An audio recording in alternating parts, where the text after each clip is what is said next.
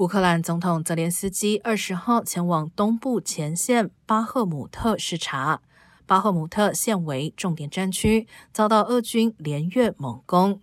另一方面，乌克兰邻国摩尔多瓦警告，俄国明年对该国东部发动新攻击的几率非常高。